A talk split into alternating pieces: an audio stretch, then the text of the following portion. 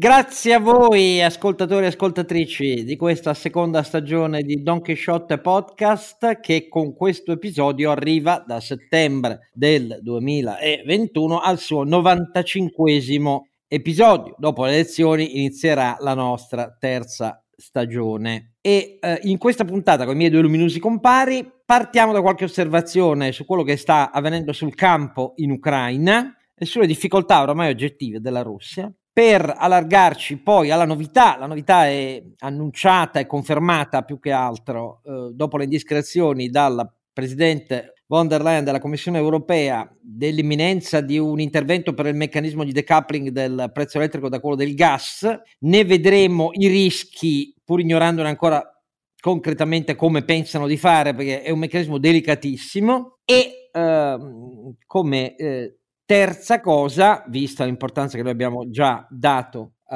all'energia, ci torneremo sopra, quindi come è evidente, qualche osservazione sulla campagna elettorale va fatta comunque, ma molto a margine, perché poi c'è un'altra novità, che è quella Jackson, Loghi, a Jackson Hall con i banchieri centrali e la Fed che con Powell ha fatto un intervento durissimo che può avere conseguenze molto rilevanti.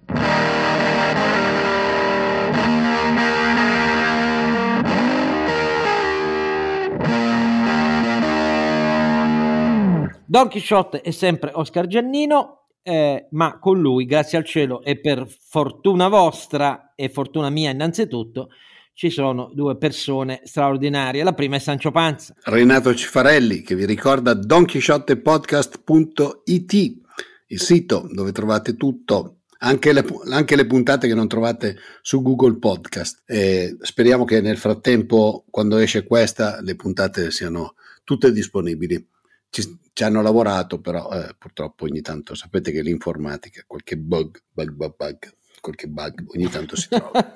non, non, fare ironia come sempre perché fai il casalingo di Voghera, cioè questa cosa che lui no, finge come... di non sapere come si dice in inglese è fantastica.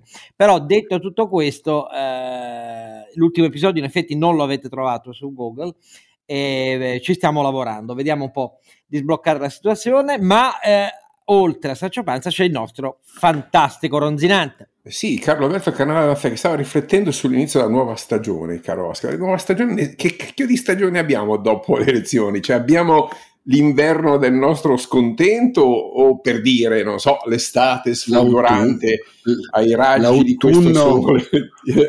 l'autunno delle foglie che cadono. Eh, sì, si sta come d'autunno eh, la SNAM sui gasdotti, direi a questo punto. Va bene, buon, buon...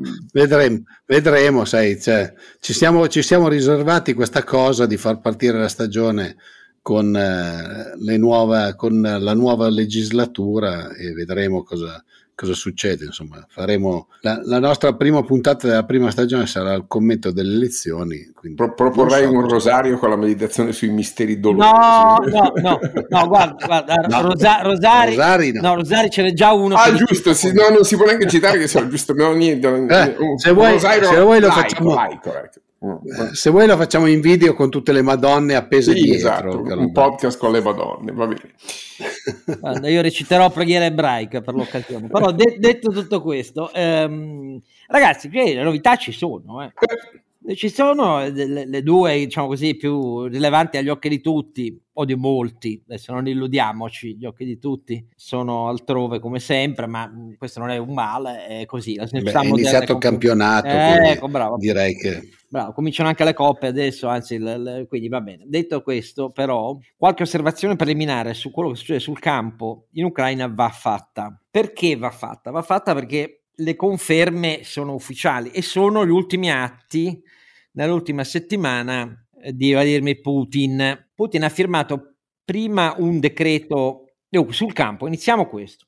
Iniziamo con le osservazioni sul campo. Dal 18 di agosto al 24 eh, di agosto, il ritmo già pochissimo intenso di allargamento di pochi chilometri pochissimi chilometri al giorno delle zone occupate ucraine da parte delle azioni militari russe era ulteriormente sceso. Da quel giorno si è azzerato. Si è azzerato e nel frattempo, da una parte Putin ha firmato un decreto che dal 1 gennaio 2023 eleva fino a 2 milioni le forze eh, alle armi russe.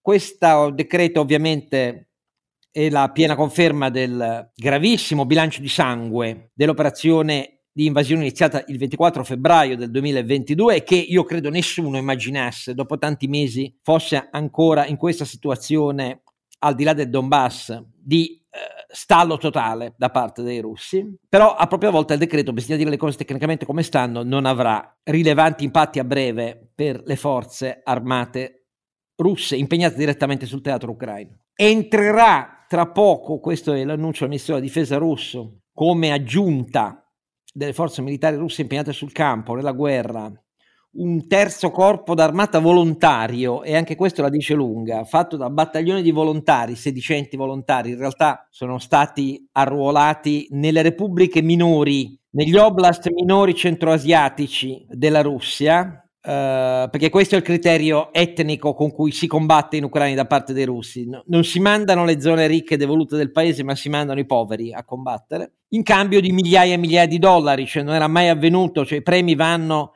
a seconda delle diverse aree del paese dai 2.500 fino ai 6.000 dollari al mese degli arruolati.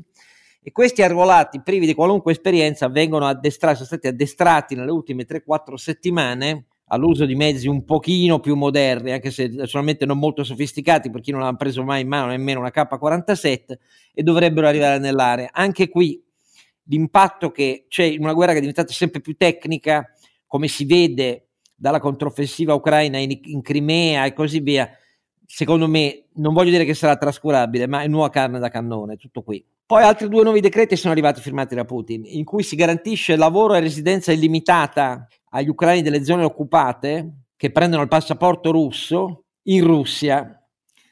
Ed è una misura che da tutti viene vista come la parte popolare populista del fatto che i russi vogliano tenere al più presto referendum confermativi in queste aree, anche se però in queste aree si è manifestata dall'inizio del mese di agosto sempre più presente una area di intervento militare di partigiani ucraini nelle zone occupate che ha iniziato a colpire duramente. Tutti questi elementi avevano portato settimane fa agli interventi in Crimea per la prima volta all'inizio della guerra da parte degli ucraini che hanno suscitato un'enorme ondata che in Russia non è stata letta sui media, non è registrata sui media, ma insomma a livello internazionale è stata una svolta, no?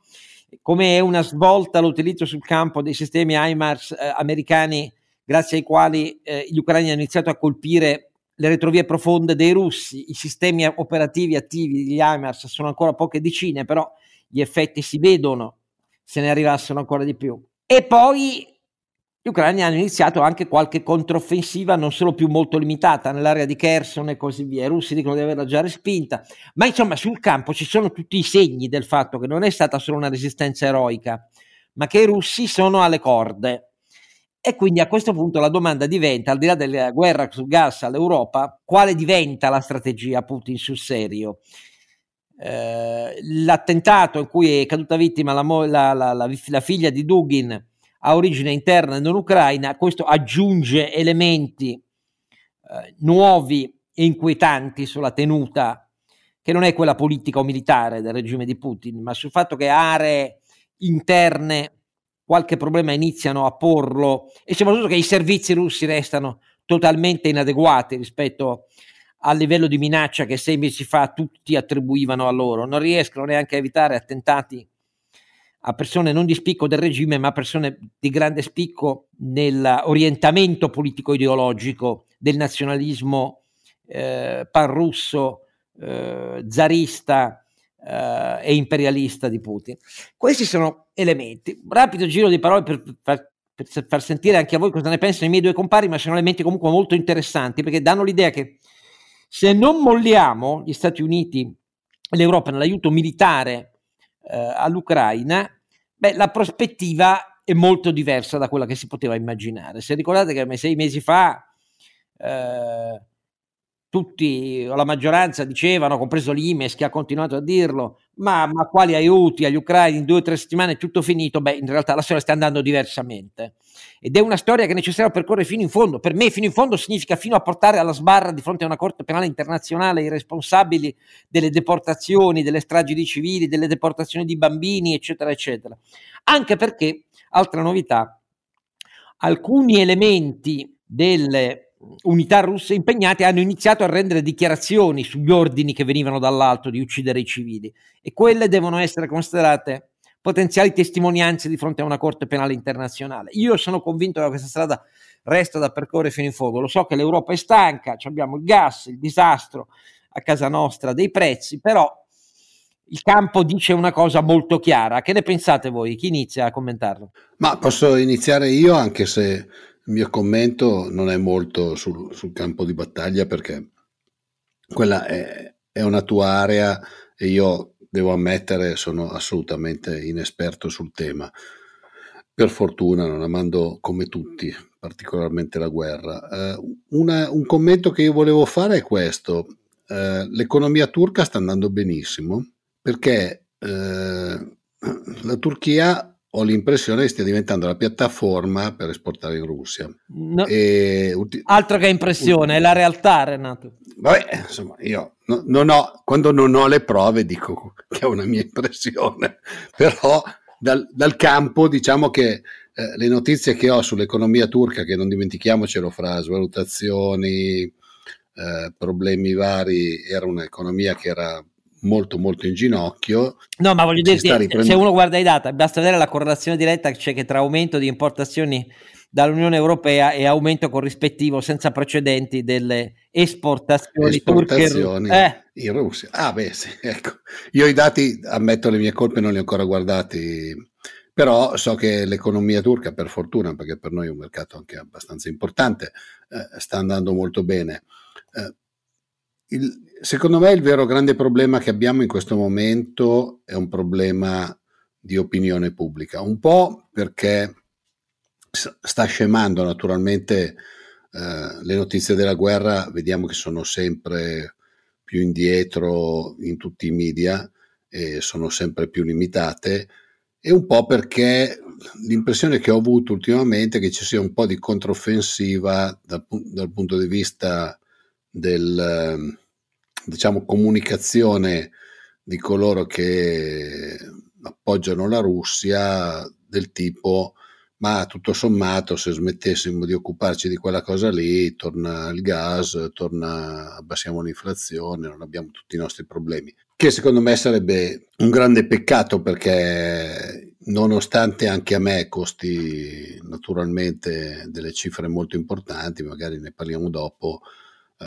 non, io non sono per la svendita nostro, eh, dei nostri ideali di fronte a un prezzo del gas, però questo mi rendo conto potrebbe non essere una cosa molto popolare. Eh, molto popolare perché poi la gente io avevo fatto anche una cosa sui social diciamo dicendo in fondo noi siamo il paese del Franzo Spagna basta che se magna e, insomma un po', un po' quel vizio lì non l'abbiamo mai perso, diventa difficile naturalmente cercare di portare... Ved- vedremo le elezioni anche su questo, perché non è un mistero, Vediamo. sono continuate le interviste di esponenti vicini al regime di Putin a Mosca che ricoprono importanti incarichi in cui dicono le elezioni italiane cambieranno la posizione dell'Italia, cioè lo dicono esplicitamente che hanno gli amici qua, quindi sai, però vedremo, vedremo. Caro Alberto che dice? Che ovviamente i giudizi sulla controffensiva, sulla sua portata, sui suoi risultati dobbiamo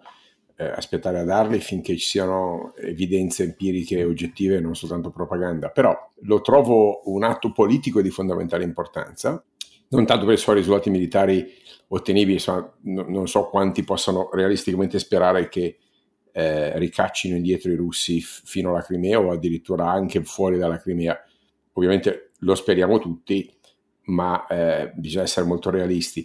La, la, parte interessante è appunto dimostrare che ci sono capacità di controffensiva ed è importantissimo soprattutto sul fronte politico per tenere alta la, e la tensione, per riportare se vuoi la guerra in prima pagina. No? Eh, l'altro elemento importante è che il, il ciclo di fornitura di risorse militari all'Ucraina cambia di natura, perché un conto è il principio di, eh, se vuoi, di resistenza, per cui tu, tutto fa brodo fuori, no? armi di tutti i tipi, sistemi d'arma non coordinati, va tutto bene e ovviamente va tutto bene alla, come dire, alla disperata. Per fare una, un'operazione di contrattacco serve tutt'altro, servono coordinamenti assolutamente rigorosissimi tra eh, diverse forze, tra eh, operazioni di, eh, di, intelligence, operazioni di eh, targeting, insomma, è un lavoro complicato. In questo senso, caro Oscar, non so cosa ne pensi tu, ma è ovvio che la fornitura di armi non può essere un'arlecchinata con pezzi che arrivano da tutte le parti, serve un concept, mm, diciamo, ben eh, coordinato, quindi serve un sistema a base NATO, se vuoi, e qui a questo punto, onestamente, dire, la cosa importante per l'Ucraina, no, mi, mi, spiace dirlo, ma è che non muoiono gli Stati Uniti. Gli Stati Uniti hanno tutte le risorse da soli per eh, fornire eh, armi e sistemi eh, di, di, eh, diciamo, militari per un eventuale contrattacco e che non ha mai voluto farlo. Eh, anche le eh, forniture di missili sono state sostanzialmente cappate e, e, limitate in termini di cittata e di capacità per evitare attacchi troppo profondi in territorio russo. Eh, ma la cosa interessante è che a questo punto ehm, Washington sta un po' giocando le carte a questo punto, a, a, la CNN pochi giorni fa ha rivelato che, ha rivelato, comunque ha confermato che eh, gli Stati Uniti avevano preparato l'Ucraina con eh, quel modello che si chiama Resistance Operative Concept, il, il, una tattica di resistenza per la quale un, un, un un paese piccolo, comunque un paese più piccolo, può resistere a un avversario superiore usando operazioni stile di guerriglia, eh, sabotaggi, incursioni in profondità, ovviamente guerra informativa, ovviamente leadership. Se, se andiamo a vedere gli ingredienti della ricetta ucraina, ce, ce li ritroviamo tutti, no? Il che vuol dire fondamentalmente che eh, questa controffensiva, in questo momento al di là dei risultati militari, ha l'obiettivo di riconfermare il meccanismo di coordinamento che c'è fra Nato, sicuramente Stati Uniti da una parte, e ehm, sistema militare ucraino, per, per vedere se questo meccanismo di coordinamento funziona. Questo per dire a chi ci ascolta che eh, la guerra non solo ci riguarda, ma ci siamo dentro, ci siamo dentro, possiamo anche far finta di niente, possiamo anche dire, ma ci siamo dentro. E siccome nostro, eh, la nostra controparte non esita a usare l'arma del ricatto del gas, non vedo perché dovremmo, eh, quindi una questione di buonismo o di carenza di, eh, di, di focalizzazione, è questione che, che, ci piaccia o meno, la Nato in questa guerra eh, sta, sta, giocando un ruolo diretto. Eh, di, per diretto intendo dire che questa fase di controffensiva non è semplicemente forniamo armi all'Ucraina, ma a tutti gli effetti forniamo metodi, modelli e, eh, e, e, e, sistemi di organizzazione, quindi cambia la fase. E questo vuol dire che si conclude rapidamente, semmai l'esatto contrario, serve a dire che non ci sarà una facile vittoria da parte dei russi da nessuna parte. E questo secondo me è il messaggio più importante che possiamo trarre da, da, da questi, questi, da, dagli avvenimenti di queste ore. Sono completamente d'accordo, non c'è terreno per facili ottimismi, però la situazione è completamente diversa da quella che molti si sarebbero aspettati e le prime dimostrazioni sul campo, al di là dello stallo russo e delle perdite russe, sono uh, a conferma del fatto che se non si molla sugli apparati avanzati di coordinamento di fuoco e su fronti di fuoco nelle retrovie russe, fonti di fuoco capaci di colpire eh, con armi di precisione le retrovie russe, la possibilità mh, è completamente diversa da quella che si immaginava. La possibilità, ecco, io parlo di possibilità, poi ovviamente il rischio che continuino le perdite, il ritmo delle perdite era molto diminuito. Uh, questo spiega anche perché poi la Russia preme per adesso dimostrazioni di, che servono per la comunicazione internazionale come quelle orrende gabbie che avete visto, eh, che invece di ospitare animali dovrebbero ospitare eh, in un finto processo di guerra, finto, eh, i prigionieri del battaglione Azov contro i quali in realtà la Corte Suprema russa ha già detto che sono terroristi, quindi la pena è quella di morte, ecco per capirci, cioè sono operazioni ehm, di questo tipo qua. Le si fa a maggior ragione per celare le difficoltà sul campo, però vedremo, il problema è capire i governi occidentali gli Stati Uniti che poi vanno al midterm, cosa diavolo mh, davvero pensano di questa situazione sul campo. Quello che pensiamo noi conta poco, ma ci limitiamo semplicemente a qualche informazione aggiuntiva dettagliata e anche un po' tecnica a chi ci segue per dire che la, la, la situazione è molto diversa da quello che hanno predicato per mesi gli amici di Putin, totalmente diversa, totalmente diversa e se non passa questa linea di Putin è una svolta per i decenni a venire, questo è il punto che è in gioco. Non è una svolta che riguarda l'Ucraina, riguarda i rapporti e l'intero progetto dei rapporti che bisogna avere rispetto al progetto nazionalista, panrusso, imperialista, zarista. Questo è il punto di fondo. Riguarda anche Taiwan, per essere chiari. Ecco, eh, Naturalmente l'attenzione in Europa e altrove non è su questo, e però anche qui c'è una novità, perché eh, Draghi l'aveva preannunciata al suo intervento applauditissimo al meeting di Rimini di CL, ma la von der Leyen qualche giorno dopo l'ha confermato, la Commissione europea sta studiando un meccanismo di intervento per la separazione del prezzo dell'energia elettrica rispetto agli andamenti del prezzo del gas mercato olandese, la domanda diventa come farlo? Perché questo è un meccanismo di una delicatezza assoluta. Prima di dire come la penso io, sentiamo Carlo Alberto, va. Dunque, caro Oscar, dobbiamo fare un commento che questi entusiasmi su cambiamo il modello di mercato dell'energia vanno anche qui confrontati con la realtà. Noi in Europa abbiamo un modello eh, che si basa su due principi eh, merit order e marginal pricing. Provo a spiegare in estrema sintesi. Merit order dice le fonti energetiche sono ordinate a partire dal loro eh, come dire, merito in termini di impatto, impatto ambientale e costo eh, economico. Quindi le prime a essere dispacciate, a questo serve merit order, le prime a essere quindi mess, immesse in rete sono quelle col costo marginale più basso, quindi le rinnovabili che hanno un costo marginale minimo, se non addirittura nullo, perché il sole per ora non lo paghiamo, il vento nemmeno.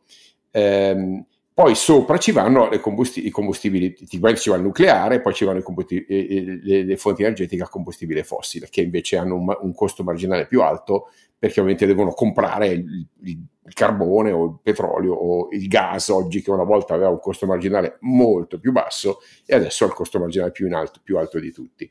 Il principio del merit order è molto importante perché consente eh, al variare della domanda elettrica, come sapete non è costante nel corso della giornata e neanche nel corso dell'anno, di premiare eh, e quindi dispacciandole per prime, mettendole per prime in rete, le eh, fonti rinnovabili. E eh, questo, questo, criterio di merito è un criterio molto solido, nel senso che no, non si vede perché usare per primo, so, il petrolio o il carbone invece di, eh, di usare il solare quando c'è. No?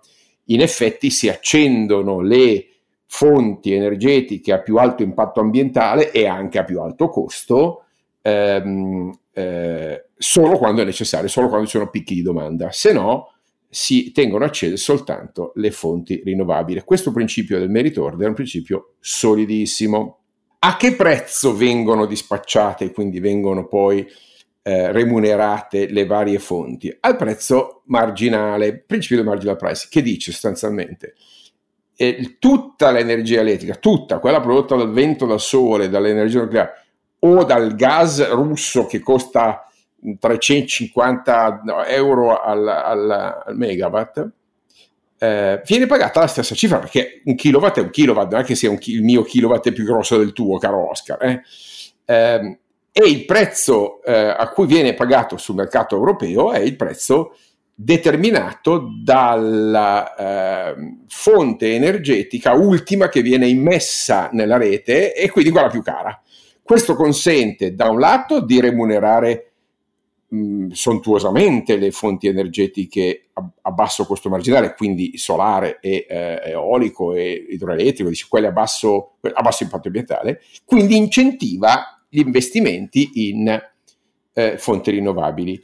Ovviamente eh, questo meccanismo che è stato pazientemente costruito in eh, 25 anni di, di, di, di fine tuning del mercato ha garantito in questi 20 anni significativi risparmi della bolletta energetica di tutti gli europei e significativi afflussi di investimenti, spesso sussidiati dallo Stato e magari in maniera eccessiva, diciamolo pure, o distorsiva, anzi sicuramente, sulle fonti rinnovabili. Ora, perché la critica oggi ha, come dire, ha preso piede e dal mio punto di vista ovviamente la critica è, eh, è benvenuta, ecco, però deve poi proporre una soluzione alternativa altrettanto convincente. Perché? Perché remunerare il solare o l'eolico ai prezzi del gas russo oggi vuol dire eh, oggettivamente eh, strapagare quelle, ehm, eh, quelle, fonti energetiche. Eh, attenti, non stiamo parlando di extra profitti, eh, stiamo semplicemente parlando del principio del, del prezzo marginale, del marginal pricing. Eh, che cosa chiedono i, i, i, fautori del disaccoppiamento? Chiedono di fare due prezzi diversi per lo stesso prodotto che è il kilowatt. Cioè il kilowatt prodotto con rinnovabili deve costare di meno e il kilowatt prodotto con il gas deve costare il prezzo che costa. Poi parliamo poi del tetto al prezzo del gas che è un'altra cosa. Okay?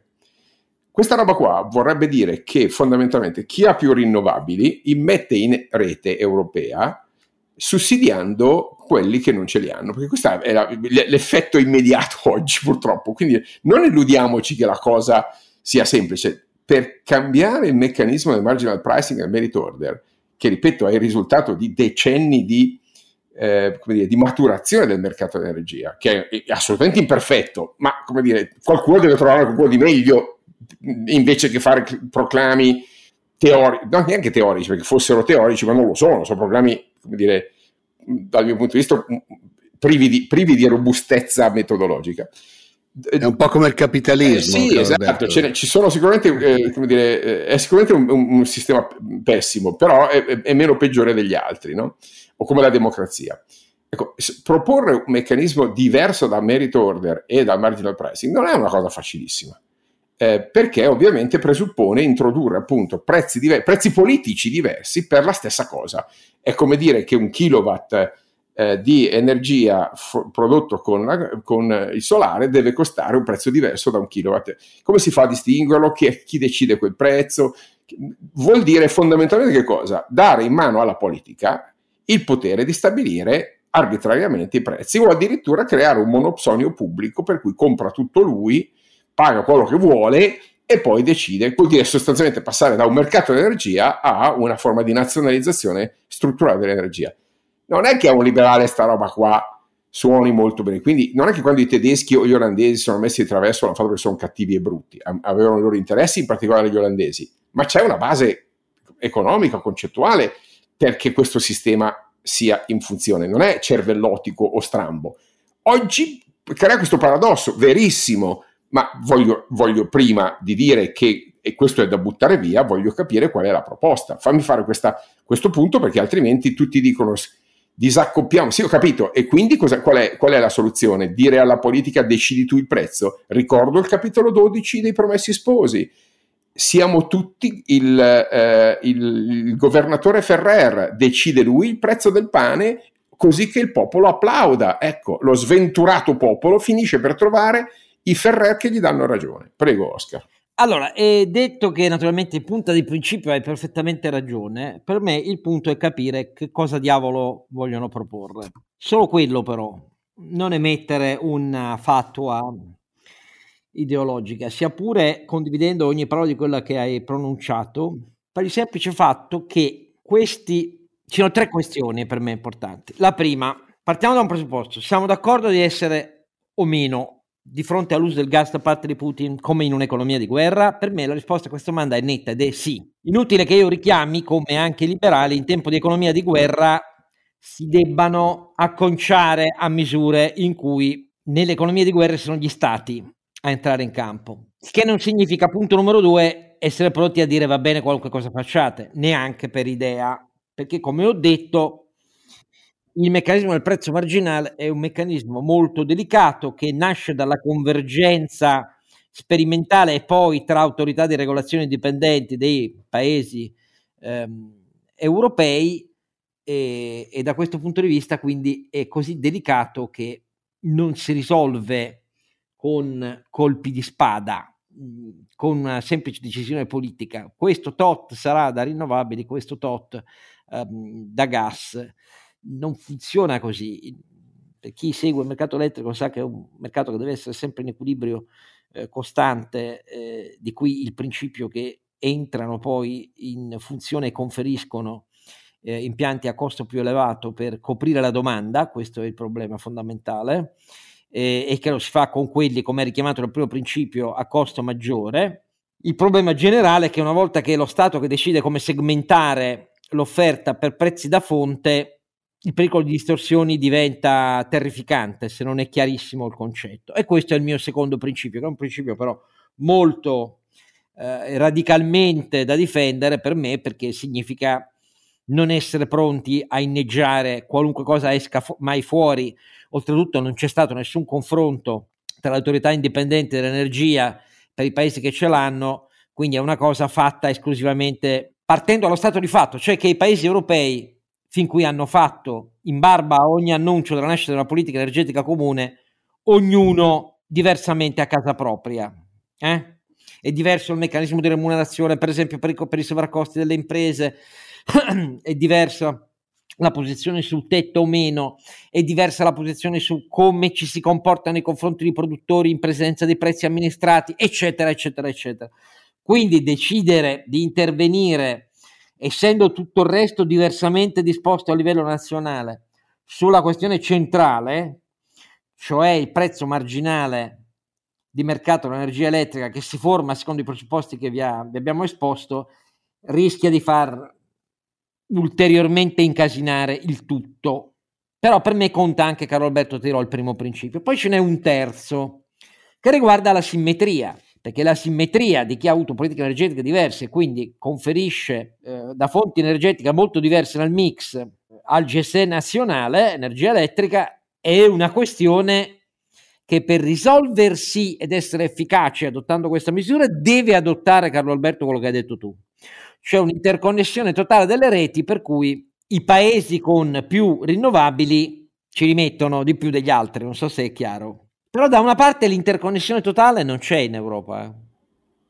Beh, infatti, eh, infatti, Spagna e Portogallo si sono fatti loro, la loro piccola isola proprio per questo. No? Eh, però qui, qui cosa facciamo? Frammentiamo tutto? cioè facciamo no, il contrario? No, no bravo, bravo, bravo. Allora, l'interconnessione totale non c'è. La domanda diventa, fino al terzo punto, Beh, ma allora se ci crediamo, questa è la maniera per accelerarlo, l'interconnessione totale. Cioè la Francia fa il piacere, per esempio, di mettersi in tasca la sua contrarietà all'interconnessione del sistema elettrico spagnolo e francese, che ha avuto fino all'altro ieri, e in realtà l'ha avuta perché poi l'idea iniziale di, di, quel, di quell'elettrodotto era italiana, era della SNAM, tanto per dirne una. Ecco, e però diventa una cosa su cui si costruiscono i singoli pezzi. Se si crede di intervenire solo su questo senza costruire i singoli pezzi, secondo me non si va da nessuna parte. Non so come la pensi tu. Guarda, ti dico solo una cosa: avessimo la capacità di eh, storage, cioè di immagazzinamento dell'energia, avessimo la filiera dell'idrogeno, la eh, struttura del marginal pricing potrebbe essere completamente diversa perché potrebbe a questo punto avere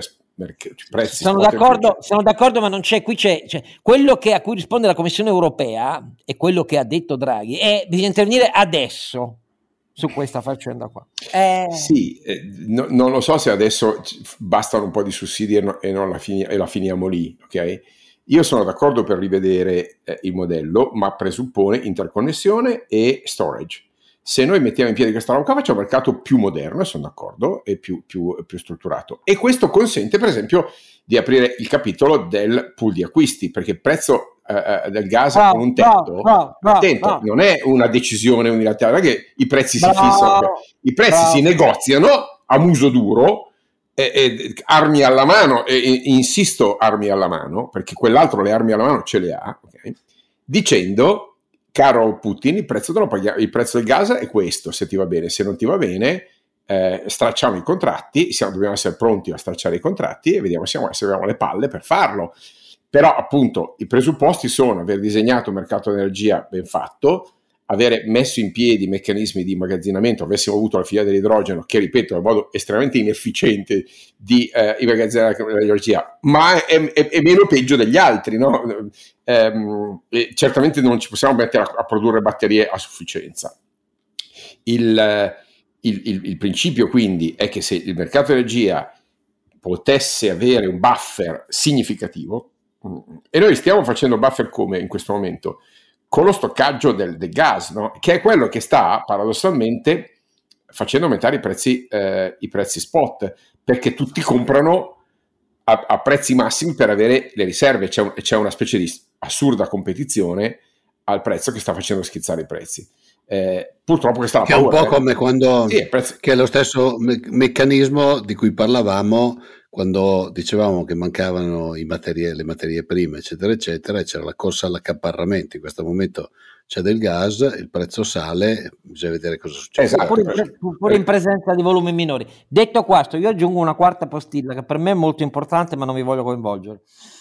È molto importante perché questa quarta postilla riguarda l'Italia, e cioè chiedere oggi, come ha fatto Draghi, questa è la cosa essenziale da fare adesso, perdonatemi, siamo stati critici, ma io lo voglio ribadire, è l'ammissione e anche se l'errore l'ha fatto il governo Draghi, abbiamo anche tentato di spiegare quanto il MEF ha pesato in tutta questa partita, secondo me non positivamente, quello che ha fatto il governo Draghi sul fronte dell'energia dal 2021 è stato sbagliato, cioè l'idea che invece di aggredire la sostanza in Europa il problema del mercato unico, del pool degli interventi di ricaduta, ma di ricaduta fatte quelle due premesse, di cosa significa dire no a prezzi simili di guerra del gas da parte russa, è stato quello di dire vabbè, noi intanto però sussidiamo ogni trimestre famiglie e imprese, botto di finanza pubblica, effetto però poi zero. Questo poi è il punto vero sulla questione domanda offerta prezzo. Sì, eh. Sussidiamo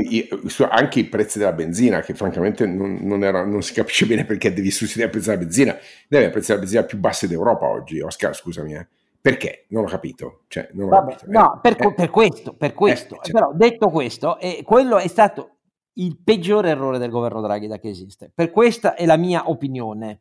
Poi è nato per un enorme conflitto di interesse con le aziende pubbliche energetiche. C'è stata un'intervista del presidente della Federazione delle eh, imprese industriali del ramo ceramica che ha detto non raccontiamoci storie, il peso di Eni ed Enel in tutte le decisioni assunte da febbraio del 2022 nel governo Draghi è stato prioritario, conflitti di interesse pazzeschi. Io la penso esattamente come lui da questo punto di vista. Però adesso tentare di iniziare dal prezzo quando non c'è una politica comune nelle interconnessioni, tutto quello che abbiamo detto, a me sembra l'ammissione di un errore clamoroso. Io do un giudizio tranchant anche se è di Draghi, ma non per questo noi dobbiamo sempre parlare bene di Draghi. Il resto dei partiti politici la pensa peggio se si vede nei, nei programmi elettorali, ma deve essere chiaro per chi ci ascolta che io la penso così, non so voi. No, beh, Oscar, però eh, la prossima volta dobbiamo stare più attenti quando facciamo proposte di, ehm, dire, di convergenza eh, politica tra i partiti, perché l'effetto del... l'effetto no, non facciamo le mosche cocchiere, ma insomma l'interpretazione che stanno dando i partiti del mettetevi intorno a un tavolo e decidete la politica dell'energia comune è mettiamoci eh, intorno eh, al tavolo più esattamente e eh, imponiamo a Draghi di fare 50 miliardi di scostamento di bilancio con sussidi a pioggia sui prezzi. Cioè come dire spararsi sui piedi perché vi ricordo che sussidiare i prezzi attenti non le famiglie più, eh, più povere o le aziende più in difficoltà sussidiare i prezzi il che vuol dire manovra regressiva perché ovviamente, ripeto, stiamo facendo uno sconto al prezzo di chi fa benzina per il, il, il subvone, per, per chiarire. No? Um, è una, una, una, un'assurdità in una situazione in cui c'è carenza d'offerta, perché sta sussidiando la domanda, cioè fa crescere la domanda invece di, invece di farla decrescere. Quindi proprio l'esatto contrario di quello che andrebbe fatto. Questo è il punto Io... di convergenza delle forze politiche. Oscar, la, è meglio che stiamo zitti la prossima volta, perché se no ci ascoltaci che il nemico, il nemico ci ascolta. Noi in azienda, Carlo Alberto, abbiamo colto il eh, come dicevi tu, il, il prezzo come, come, avvertimento e abbiamo fatto, vabbè, noi siamo for- da un certo punto di vista siamo fortunati perché non siamo una, un'azienda eh, che ha ad alta intensità di energia e quindi possiamo magari risparmiare sulle cose tipo l'illuminazione esterna o cose di questo genere eh, dove è molto più facile, però abbiamo colto il segnale del prezzo e abbiamo cercato di avere una bolletta molto molto più morigerata, qualche risultato lo sta dando, quindi nel nostro piccolo abbiamo consumato meno, mettiamola così, ecco. Tanto per dirti, Perché poi... Eh no, ma tanto per dire, voi sono. siete intervenuti sulla domanda, quello esattamente... E eh, noi siamo intervenuti sulla domanda, cosa devo fare? Non è che posso andare, siccome non ho la certezza di cosa faranno con le bollette, intanto cerco di consumare il meno possibile e poi vedremo se c'è anche qualche cosa che mi permette di avere delle bollette un po' meno. Comunque diciamolo che tu hai pagato la bolletta del mese di luglio eh, a un importo complessivo. Adesso, insomma, di, di, un importo eh, siamo stati a degli, a degli, importi che erano molto molto vicini a quelli dell'anno scorso, Appunto. però insomma noi ripeto, è, no, ma non è per è farsi belli, non è per, ma non è per farsi belli, è per far capire che i principi di cui parliamo hanno effetti, ecco, non sono tanto per. No, no, ma è, cioè, lo porto come caso, ma perché se ne parlava oggi in azienda, ma non voglio sicuramente, ripeto, la nostra non è un'azienda energivora. Tutto quello che potevamo fare dal punto di vista del consumo produttivo dell'energia l'abbiamo fatto già da anni perché abbiamo cambiato i macchinari, fatto efficienza sugli impianti, eccetera, eccetera, investito un sacco di soldi, ma perché era qualcosa che lo vedevamo come qualcosa che era in arrivo. E comunque se andiamo verso eh, un, uh, un'Europa più ecologica e dobbiamo essere più ecologici, dobbiamo tutti metterci in testa che dobbiamo consumare meno energia perché Va bene. c'è molto mi, pi- mi, mi, piace che ci sia anche l'esempio concreto. Allora andiamo anche a vedere cosa è successo a Jackson Hole cioè la riunione annuale agostana dei vertici delle banche mondiali perché lì eh, ci sono anche lì decisioni di un certo annunci da parte di chi guida la Fed Powell di un certo effetto. Qui con noi restateci Quando le banche centrali sbagliano su un fenomeno come l'inflazione, che è il valore reale della moneta, le analisi e si fanno troppo influenzare dalla politica, gli effetti sono drammatici nella storia, perché poi inizia la rincorsa per riacchiappare il fenomeno quando lo si è sottovalutato drasticamente, quando i buoi sono usciti, diciamo così, dal loro recinto e, loro, e scorrazzano liberi eh, già da, da mesi. E allora a quel punto tutto diventa too little too late, cioè le misure di, di eh, revisione, anzi di svolta U della politica monetaria diventano più dure di quanto sarebbe state necessarie, molto più dure, con effetti molto più duri di quanto sarebbero stati necessari se non fosse stato compiuto l'errore di sottovalutazione e sembrano sempre inferiori rispetto alla corsa che tu hai iniziato tardi rispetto al fenomeno. Mi pare che sia il caso della Fed. Che dice Carlo Alberto? Che quando il medico nega i sintomi e eh, come dire, in una situazione di denial della, della, malattia, poi è costretto a intervenire con cure da cavallo e questo è quanto. Fammi dire, eh, ammissione di errore benvenuta perché chi, chi, non ammette i propri errori è un ignorante, è è un incapace. Eh, sbagliare ci può stare, no? Ci può stare... Mh, eh, dal mio punto di vista gli errori sono benvenuti perché siano nuovi errori, se sono errori vecchi no, questo non è inaccettabile. Per me questo è un errore vecchio perché molti analisti, eh, tra, cui, tra cui adesso, eh, modestamente noi in questo podcast, lo avevano detto che i segnali di un'inflazione non erano assolutamente transitori. No? Molti analisti del mondo, eh, per carità, noi ci siamo solo appoggiati sulle spalle dei giganti.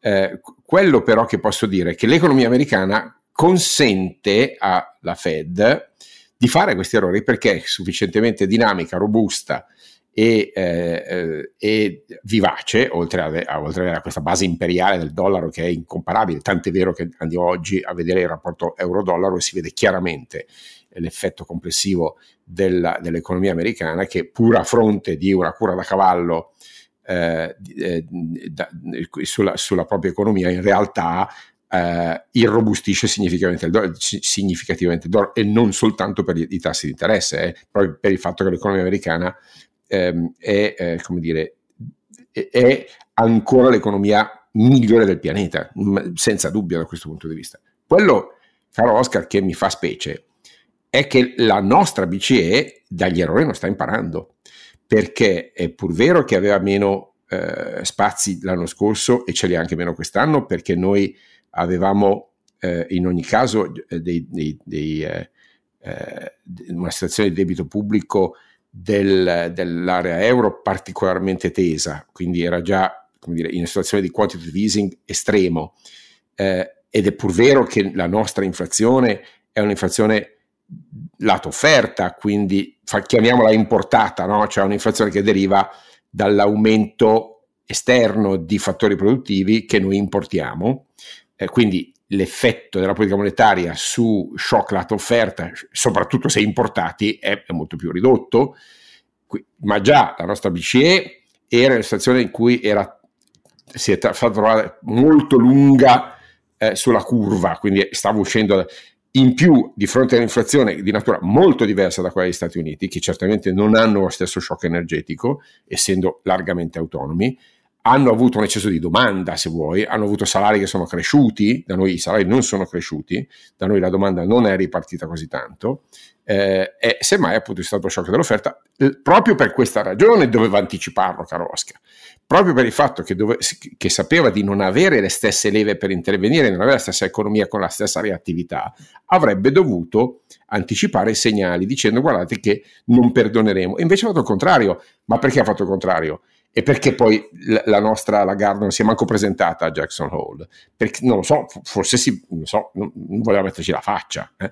La verità è che ehm, l'anno scorso la BCE avrebbe dovuto dare segnali molto chiari della intenzione di combattere l'inflazione e non l'ho fatto. Adesso rischia di arrivare non solo troppo tardi, ma fare proprio la cosa sbagliata e mi spiace dirlo, ma un eventuale aumento di 75 punti base farebbe veramente parecchio male al nostro paese, a, a molte delle banche italiane che sono piene di, di, BTP, perché un aumento di tassi di interesse ovviamente riduce il valore ehm, del, dello stock di, eh, di, debito pubblico italiano che molte delle banche, delle banche italiane hanno in pancia. Insomma, no, non è una, una situazione eh, eh, facile da, da, decodificare, per me questo va a demerito della BCE, la quale si è, si è, sostanzialmente fatta prendere la mano sapendo benissimo che un po' più di inflazione non attesa, quindi chiamiamo inflazione eh, eh sorprendente che ha preso in contropiede gli operatori economici, faceva il lavoro sporco di riduzione del debito pubblico. Parliamoci chiaro,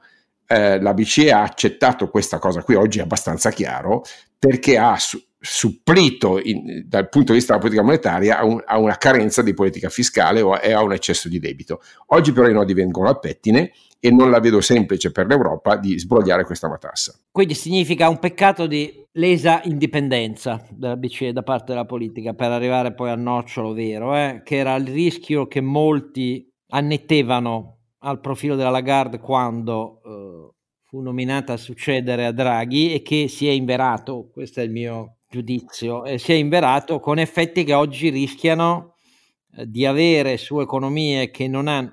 L'economia americana agli ultimi due trimestri è in contrazione, però è in contrazione con il minimo storico di disoccupati eh, e record eh, di occupati aggiunti, quindi è una cosa completamente diversa. Su di noi questa roba ha un effetto negativo, ha un effetto negativo, ma gli errori delle banche stesse pagano amari.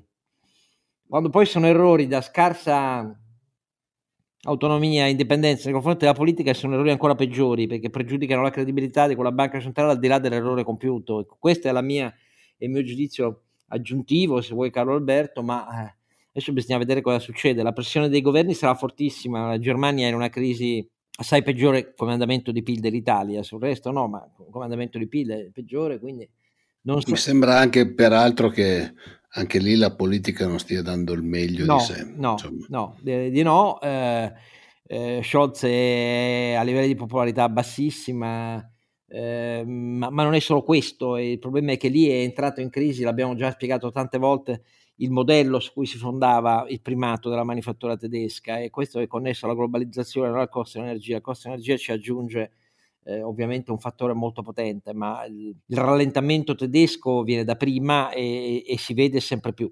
Però detto tutto questo, a questo punto eh, voglio vedere le banche italiane che saranno... Le banche italiane e il prossimo governo, cioè, quando sentiamo gli analisti o i famosi hedge fund che vengono accusati di speculare, fanno il loro maledetto mestiere di, eh, di, di, coprirsi dai rischi. Hedging in inglese vuol dire copertura del rischio. Quando tu hai una situazione in cui il debito pubblico italiano è il, tra i più alti d'Europa in termini di valore assoluto e il più alto in termini di incidenza sul PIL, eh, hai una situazione in cui l'Italia, l'economia italiana, almeno un pezzo dell'economia italiana è fortemente esposta al, eh, al, rischio energetico, avendo avuto questa scellerata politica di mix che ci ha ah, reso Ma poi il problema è che non c'è più Draghi, dai. E l'altro problema appunto è che abbiamo uno, uno, scenario politico in cui eh, passiamo da il migliore di tutti, anche se non perfetto, ma sicuramente il migliore di tutti, a qualcuno che ragionevolmente sarà peggio.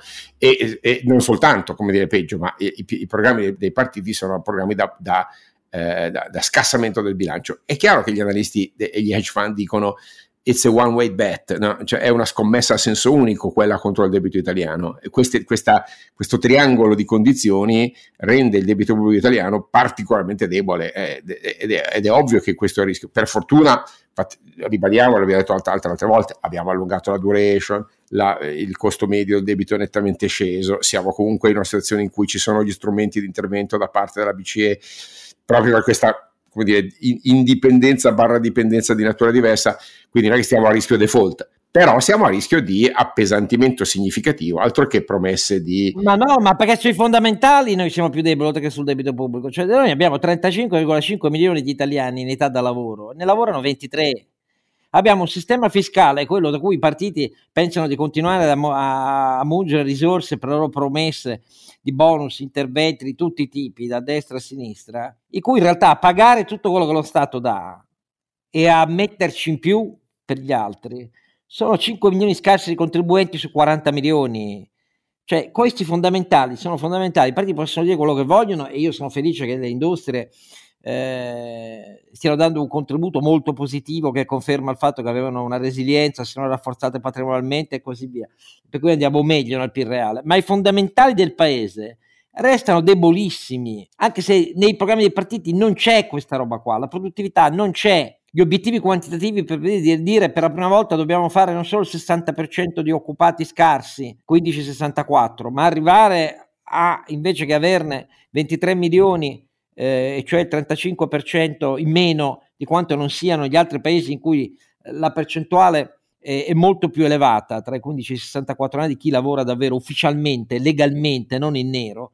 Ecco, queste cose qua nei partiti è come se non esistessero queste robe qua. La piramide dei contribuenti, totalmente inattendibile rispetto alla realtà dei redditi italiani, ma quella che si vede nelle fonti ufficiali, è impensabile che un paese possa continuare a dire eh, mettiamo 50 miliardi in più della sanità, 50 miliardi in più eh, nella scuola, come fanno anche alcuni del terzo polo, per essere chiari, eh, quindi non salvo nessuno, quando poi in realtà vai a vedere ciò che versano davvero di tasse, milioni e milioni e milioni di italiani che stiamo sussidiando, è una cifra risibile rispetto a quello che è la spesa pubblica media pro capite e quello che ricevono in cambio. Queste cose qua, perché cazzo non ci sono nei programmi? Perché l'Italia vive di una eterna illusione, che è un vantaggio per i politici, ma è un vantaggio anche per decine di milioni di italiani, diciamola tutta sta faccenda qua, eh? che vivono al riparo di che cos'è un paese in cui non ci sono le finte cooperative, non ci sono 3 milioni di italiani che lavorano senza diritti e a paghe ridicole e così via. Ecco, questa è una cosa che a me continua a inquietare. Io invecchierò, ma continuo a credere che un paese che vive di illusioni, poi fa i miracoli, la sua impresa, la sua industria, regge comunque, dà il meglio di sé con i tecnici a volte quando i politici si lasciano da parte perché adesso sporcati tu le mani e così via. Però siamo sempre lì. Chi ha cacciato Draghi dice a Draghi adesso fai il miracolo sull'energia. Ma a me verrebbe da sputargli in faccia a questi qua, glielo dico proprio senza mezzi termini, sputargli in faccia e prenderli a calci in culo. E invece continueranno a prendere una barca di voti. Oh, eh, gli, gli italiani c'è, anche, c'è anche un'altra questione, Oscar, eh, facendo ahimè, mi sa, parte di quel 5%.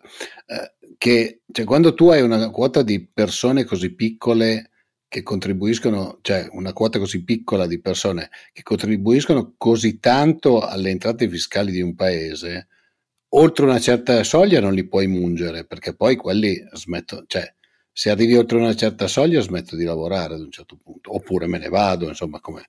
Cioè, no, tutti fanno sempre gli esempi di alcuni paesi dove hanno messo delle aliquote folli, ma se poi vanno a vedere i flussi di quelli che da quei paesi se ne sono andati perché c'erano le, le aliquote folli, eh, sono abbastanza pesanti. Eh.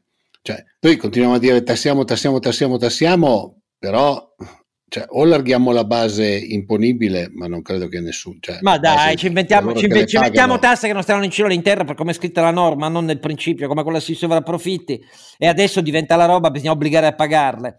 I ricorsi sono fatti su basi oggettive, l'abbiamo spiegato mille volte i limiti di quella norma, la scritta coi piedi. Ma però adesso, insomma, diciamo che. Vabbè, Landini ha detto di sequestrare tutti i profitti benissimo, delle aziende. Benissimo, quindi. benissimo. Sequestriamo tutto, fanno, tanto non avverrà, però è la, dall'idea della separazione siderale tra ciò di cui si parla nelle prime dieci pagine ogni giorno in quel che resta dai giornali italiani e quello che in realtà sono i fondamentali del paese che non funzionano. Ferruccio De Bortoli propone, ah, facciamo un giorno, un giorno di pausa per parlare dei problemi veri, a cominciare dalla produttività e dai conti che non tornano del welfare. Sono proposte illuministiche che, che vengono lanciate da persone molto per bene e preparatissime come Ferruccio, sapendo che tanto poi nessuno le prenderà mai in considerazione. Vabbè, comunque, insomma, ce la vedremo nella terza stagione. Per il momento, grazie come sempre a Renato Cifarelli e a Carlo Alberto Cannavale Maffè e vi do appuntamento al nostro 96esimo episodio.